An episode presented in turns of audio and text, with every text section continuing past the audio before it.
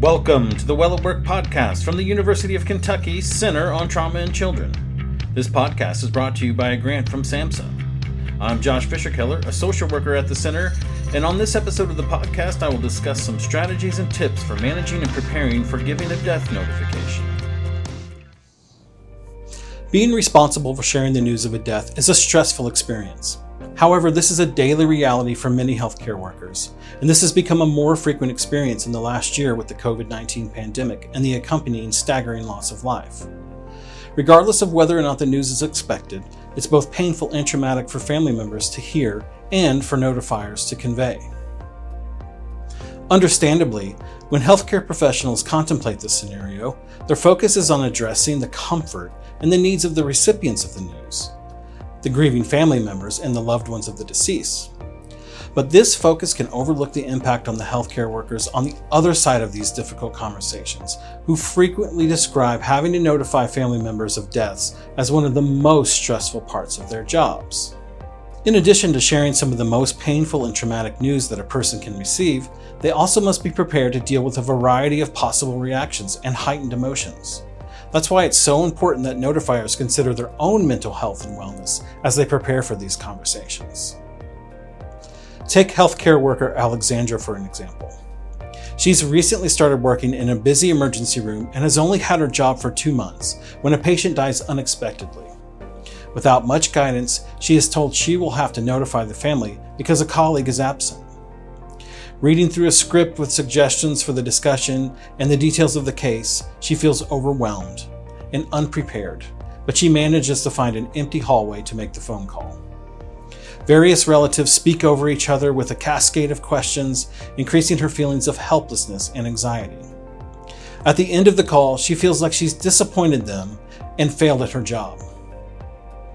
In the future, how can Alexandra feel more prepared for this conversation and able to deal with its aftermath?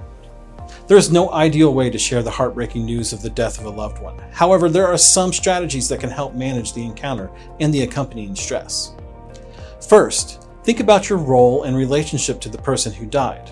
It's obviously different if you've developed a trusting, long standing relationship with family members and have helped their loved one through the final stages of their illness. If not, think about whether you're the best person to convey this news. If there's someone who is closer or has a trusting relationship, think of asking if they would be willing to have this conversation. Prepare yourself with medical information regarding what happened that led to the death in anticipation of the family's questions. As best you can, try to understand the course of the illness and who this person was. If it's an option, speaking with other healthcare workers who may be able to provide insight into the person and family, might provide additional help and support. Take some time to find a quiet, comfortable space and consider trying or using relaxation techniques that have been personally helpful to ensure you're in a calm frame of mind before starting the conversation. It's important to allot enough time to allow family members to express their grief, ask questions, and to not feel rushed as they take in the news. Taking the extra time to self regulate before you begin can help you make it through what could be a long and difficult conversation. Being prepared in both practical and emotional ways will not only help facilitate the healing process for family members, but it will also help you manage your own mental health and wellness in these stressful encounters. Family members' reactions, including denial, blame, and guilt, are common. Frequently, the notifier is the target of these feelings, although they are almost certainly not specific to you. Working to place these strong emotions in context can help lessen feelings of blame and responsibility for distress. Take time to process these encounters with colleagues or trusted others who may also be struggling. If feelings of failure or self blame become intense, consider talking to a mental health professional. Recognize that you have a major responsibility at a time of enormous loss to help the family confront the reality of it, and how you handle it will be a part of their personal and family experience as they go forward with processing the death. You may find additional resources on our Well at Work website. Check out the links in the video description for self screeners, resources, and links to the rest of the podcasts, including episodes on how to utilize an EAP and secondary traumatic stress. Until next time, stay well at work.